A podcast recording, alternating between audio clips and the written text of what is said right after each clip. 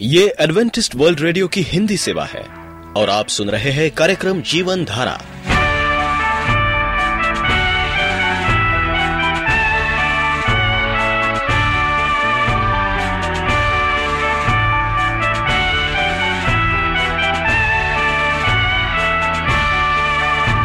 कार्यक्रम जीवन धारा सुनने वालों को मैं स्मिता और मैं अमित हमारा प्यार भरा नमस्कार। एडवेंटिस्ट वर्ल्ड रेडियो की हिंदी सेवा में हम आपका स्वागत करते हैं। श्रोताओं, आइए, आज प्रसारित होने वाले कार्यक्रमों की जानकारी दे दें। आज होगी पहले स्वास्थ्य चर्चा, इसके बाद एक गीत होगा और फिर कार्यक्रम के अंत में पवित्र बाइबल का संदेश। तो चलिए, स्वास्थ्य चर्चा सुनने से पहले सुनते हैं ये गीत।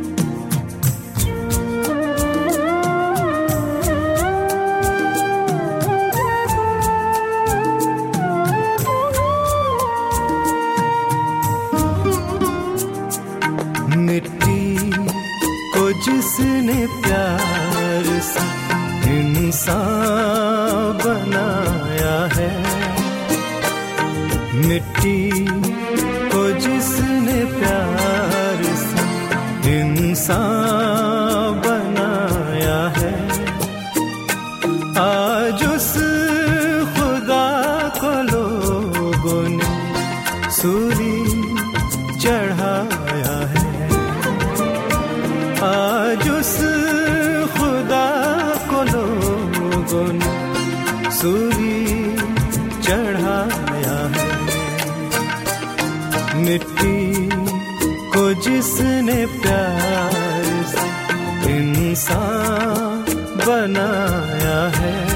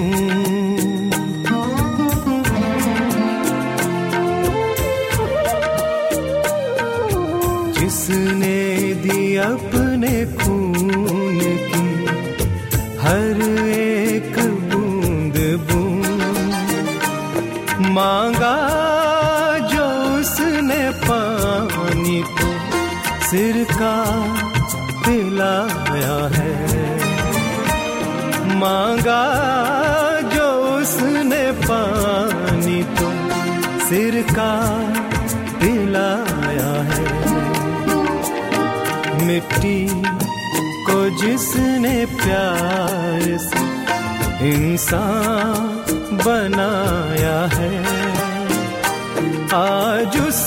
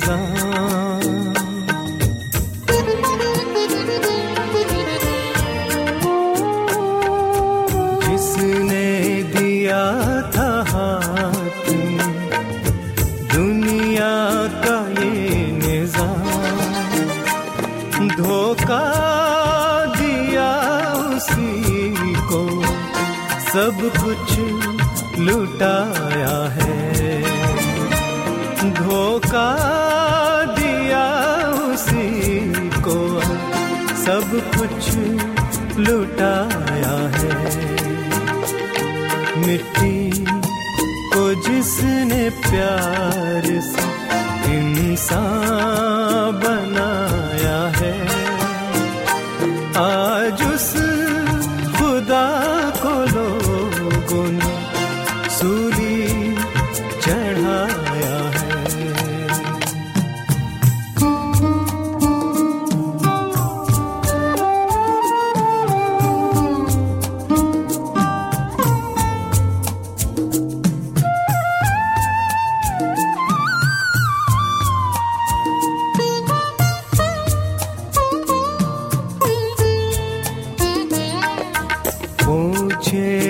जिसने आँख से आँसू हर एक के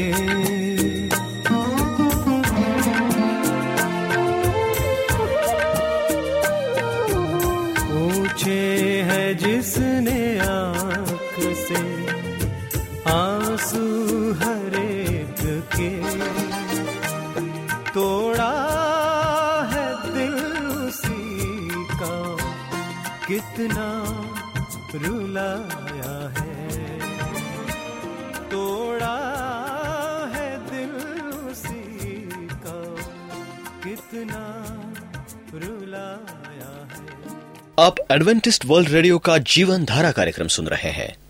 यदि आप पत्राचार द्वारा यीशु के जीवन और उनकी शिक्षाओं पर या फिर स्वास्थ्य विषय पर अध्ययन करना चाहते हैं तो आप हमें इस पते पर लिख सकते हैं। हमारा पता है वॉइस ऑफ़ प्रोफेसी ग्यारह हेली रोड नई दिल्ली एक एक शून्य शून्य शून्य एक इंडिया।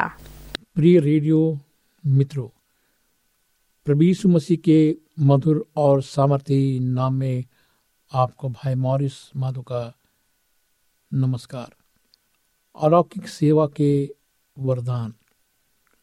बाइबल कहती है कि उन्होंने कुछ लोगों को प्रेरित, कुछ को नबी, कुछ को सुसमाचार रख, प्रचारक, कुछ को धर्मपाल तथा शिक्षक होने का वरदान दिया। किसने? परमेश्वर ने। इस प्रकार उन्होंने सेवा कार्य के लिए संतों को योग्य बनाया। ये परमेश्वर की आशीष थी और बुलावट थी, जिससे मसीह की देह का निर्माण उस समय तक होता रहे, जब तक हम सब विश्वास तथा परमेश्वर के पुत्र के ज्ञान में एक नहीं हो जाए। मसीह की परिपूर्णता के अनुसार परिपक्वता की मात्रा में पुनः मनुष्य तत्व प्राप्त कर ले। इफिसियो चार, ग्यारह, तेरह। इफिसियो चार, आठ में बाइबल बताती है कि यीशु ने मनुष्यों को वरदान दिए हैं। और उस पद ग्यारह में समझाता है कि वे वरदान कलीसिया के लिए है और कलेसिया के लिए था। और ये घोषणा करता कि मसीह की देह में परमेश्वर द्वारा सेवाएँ नियुक्त की जाती थी। हम देखते हैं, बाइबल कहती है कि मसीह की देह में एकता के विषय में बातचीत करते हुए वो बताता है कि कितना महत्वपूर्ण है, आत्मा में एकता को रखा जाए। हम सबने एकता के बारे में बहुत कुछ सुन रखा है। हम सब जानते हैं कि अत्यंत महत्वपूर्ण है, लेकिन पवित आत्मा किस तरह की एकता लाने के प्रयास यत रहे। जब तक हम सब विश्वास तथा परमेश्वर के पुत्र के ज्ञान में एक नहीं हो जाए, मसीह की परिपूर्णता के अनुसार परिपक्वता की आत्मा में पूर्ण मनुष्य प्राप्त ना कर ले। इस प्रकार की एकता परमेश्वर द्वारा आज उत्पन्न की जा रही है वो सेवा के वरदान के द्वारा संभव है। जिन्हें उसने मसीह की देह में युक्त किया है। उनका कार्य यह है कि वे संतों की सेवा के कार्य में हाथ बैठाए और उनको तैयार करे। उनको देह में स्वयं यीशु द्वारा नियुक्त किया गया है। ये वो है पुरुष और स्त्री नहीं, जिन्होंने चुना है, बुलाया है, अलग किया गया है, अभिषिक्त किया गया है। हम इसे एक गलती की पुस्तक में पढ़ते हैं, जहाँ पौलूस एक व्यक्तिगत परिचय के साथ शुरुआत करता है। यहाँ हम देखते कि पौलूस कहता है, जो ना तो मनुष्यों की ओर से, न किसी मनुष्य द्वारा प्रेरित हुआ है, बल्कि स्वयं यीशु मसीह, पिता परमेश्वर ने मुझे प्रेरित नियुक्त किया है, जिसने उन्हें मृतकों में से पुनर्जीवित किया है। पौलोस ने अपनी बुलाहट को सीधे परमेश्वर से पाया और उसने तुरंत यीशु की सेवा करनी शुरू कर दी, जिसके लिए उसका अभिषेक किया गया। उसको करना प्रारंभ कर दिया। गलतियों एक सोलह सत्रह वो कहता कि मैंने किसी मनुष्य से परामर्श नहीं लिया है। इफिसियों में अब देखते हैं, सेवा के वरदानों को अलौकिक रूप से बांटा तथा अभिषिक्त किया गया। वे पूर्णतः तैयार या विकसित नहीं हुए। काफ़ी समय लगा कि वे वास्तव में अपनी सेवा में इसी कार्य में ला सके, लेकिन फिर भी वे परमेश्वर द्वारा बुलाए गए थे और वे उसके द्वारा अभिषिक्त किए गए थे। चार ग्यारह में जो सेवा के वरदान है, वे है प्रेरित नबी, सुसमाचार प्रचारक, पास्टर, शिक्षक। ये प्रत्येक वरदान क्या है? अलौकिक है। और परमेश्वर के राज के बढ़ोतरी तथा फैलाव के लिए दिए गए हैं, जिस प्रकार बाइबल कलीसिया को एक सेना के रूप में बताती है। उसी प्रकार देह के रूप में भी इसकी तुलना की गई है। ये उपमा परस्पर संवाद एवं संगति तथा अनगिनत कोशिकाओं की परम्पर निर्भरता को शरीर के अस्तित्व के प्रति बताती है। दूसरे शब्दों में, हम सब इसमें क्या है? शामिल हैं। यद्यपि की कलीसिया की यह सब औसक तस्वीर है, परंतु वे स्वयं में परिपूर्ण नहीं है। बाइबल कलीसिया को परमेश्वर के मंदिर के समान बताती है। उसकी महिमा के स्थान, इसकी तुलना, दाखलता डालियों से की जाती है। तो बहुतायत का फल लाता है। कलीसिया अद्भुत, विभिन्न, जीवित अस्तित्व वाली है। कलीसिया के एक सेना रूप में उदाहरण इसके आक्रमण रूप को प्रकट करता है। हमारे पास युद्ध के लिए हथियार है, यानी आत्मिक हथियार, जो परमेश्वर चाहता है कि हम आक्रमक हो सके, हमें आक्रमण करना है। किसको शैतान को अगर हम करेंगे तो हम विजय होंगे। प्रभु की सेना में प्रत्येक सिपाही को अपने स्थान, कार्य को जानना ज़रूरी है। उसे परीक्षित होना चाहिए तथा अपने हथियारों पर सिद्धहस्ता होना चाहिए। वो यह आशा नहीं कर सकता कि कोई दूसरी उसकी पीठ के बोझ को उठाए, उसके जूतों में चले, उसके हथियारों से निशाना लगाए। उसके पास एक विशेष क्षेत्र का मुकाबला है, जो उसकी ज़िम्मेदारी है। अगर वो करने में असफल होता है तो उसके लिए एक खतरा उत्पन्न करेगा।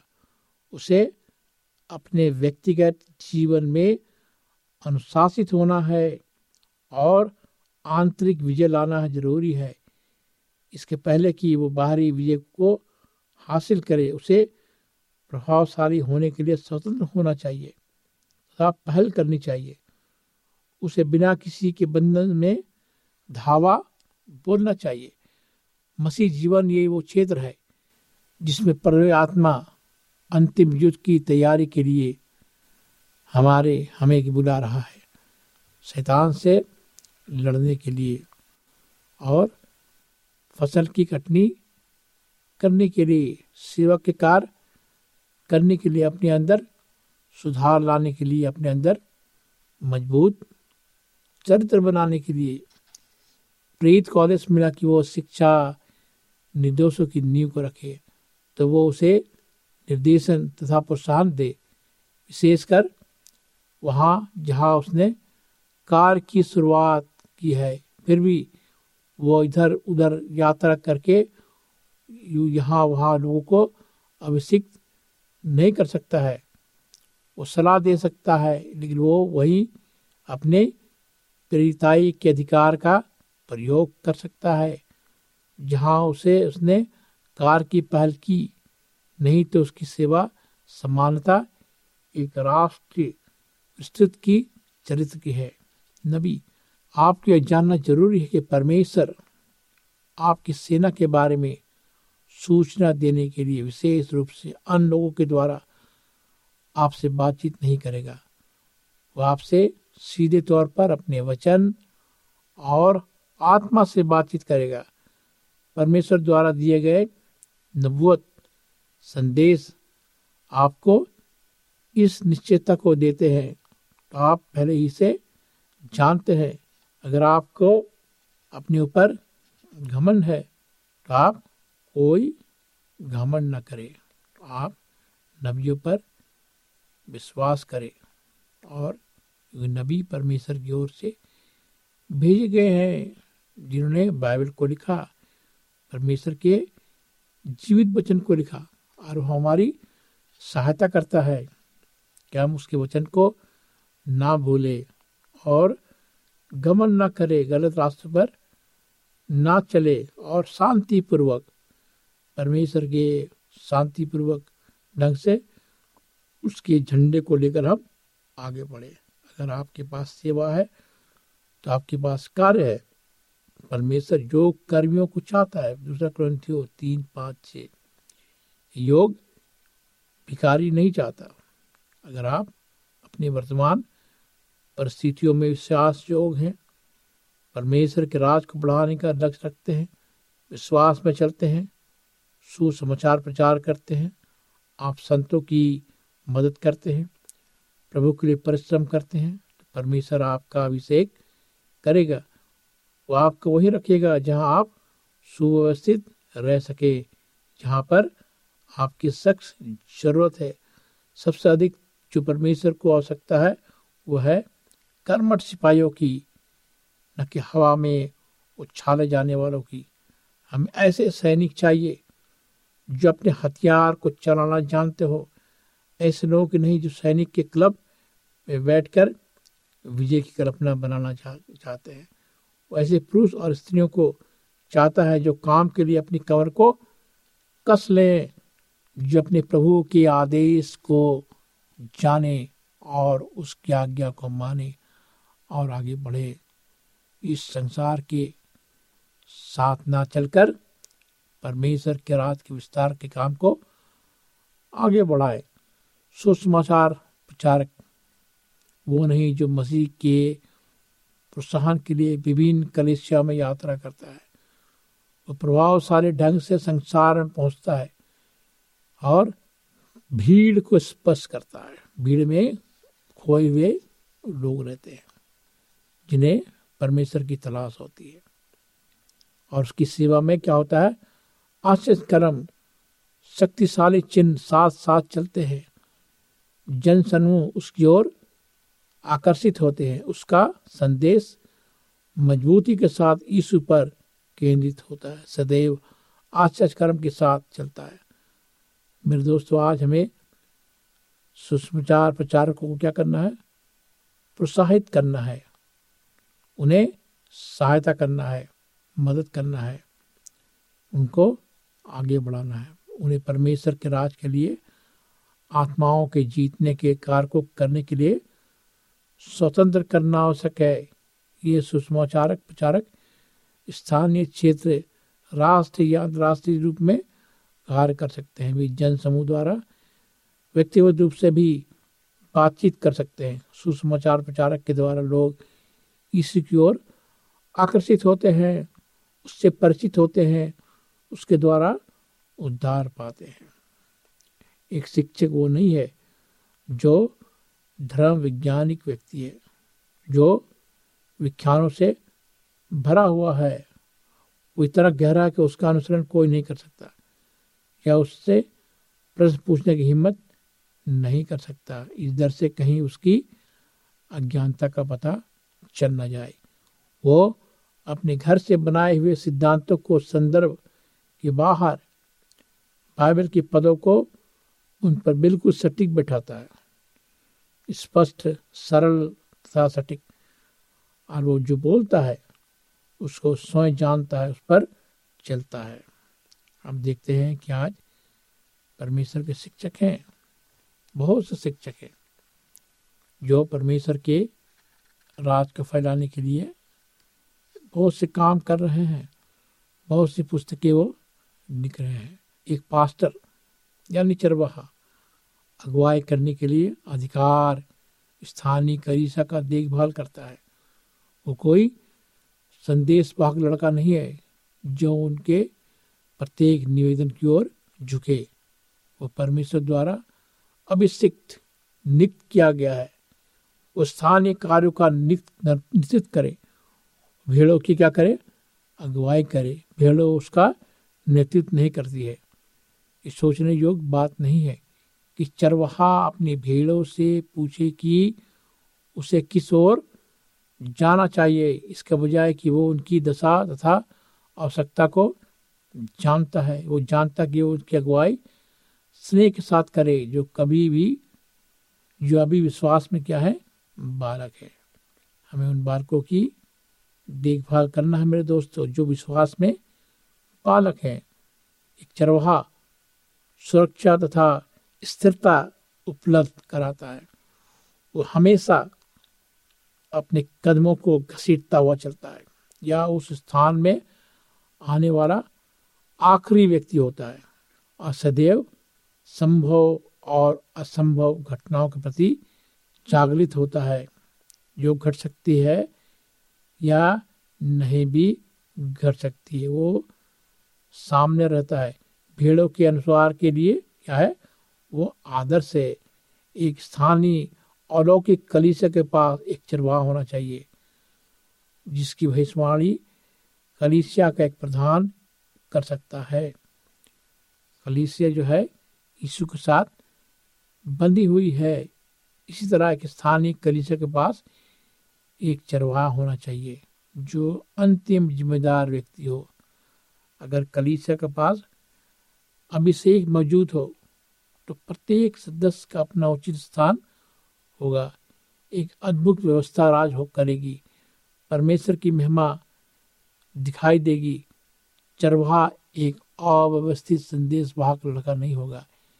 इधर उधर दौड़कर काफ़ी सर्व करेगा, फूल को सजाएगा, न ही वो तनासा होगा, जो अपने हाथों में शक्ति के अधिकार को पकड़े रखेगा। हर काम को टांग अड़ाएगा और जबकि उसकी मर्ज़ी के खिलाफ एक पत्ता नहीं हिलेगा। ऐसे दुर्भाग्यपूर्ण उदाहरण आज भरे हुए हैं और विश्वासियों को नेतृत्व का बिल्कुल परित्याग करने को मज़बूत कर दिया है। ऐसे स्थितियों में सबको नेतृत्व करने के लिए कहा जाता है। मेरे दोस्तों, परमेश्वर ने कलीसिया के चरवाहा को चुना है, उसे आशीष दिया है, विश्वास की सेवा। हम देखेंगे, सेवा के वरदान बन जाएँगे जिसके परमेश्वर ने मूल में उद्देश्य रखा है, अलौकिक, अभिषिक्त, उसके द्वारा मार्गदर्शित करने वाला। जबकि स्त्री और पुरुष जिनको ये वरदान मिले हैं, वे अपना उचित स्थान ग्रहण करते हैं। उन्हें उचित स्वतंत्रता मिली है, जो विश्वास गण निर्मित किए जाएँगे। एक होंगे परिपक्वता खिलाए जाएँगे। कलीसिया विश्वास में मज़बूत किए जाएँगे। परमेश्वर के पुत्र के ज्ञान में बढ़ेंगे। उसने समस्त देव को बल मिलता है। जब देह अपनी सब संधियों द्वारा सुसंगठित होकर प्रत्येक अंग की समुचित सक्रिया से अपनी परिपूर्णता तक पहुँचती और प्रेम द्वारा अपना निर्माण करती है।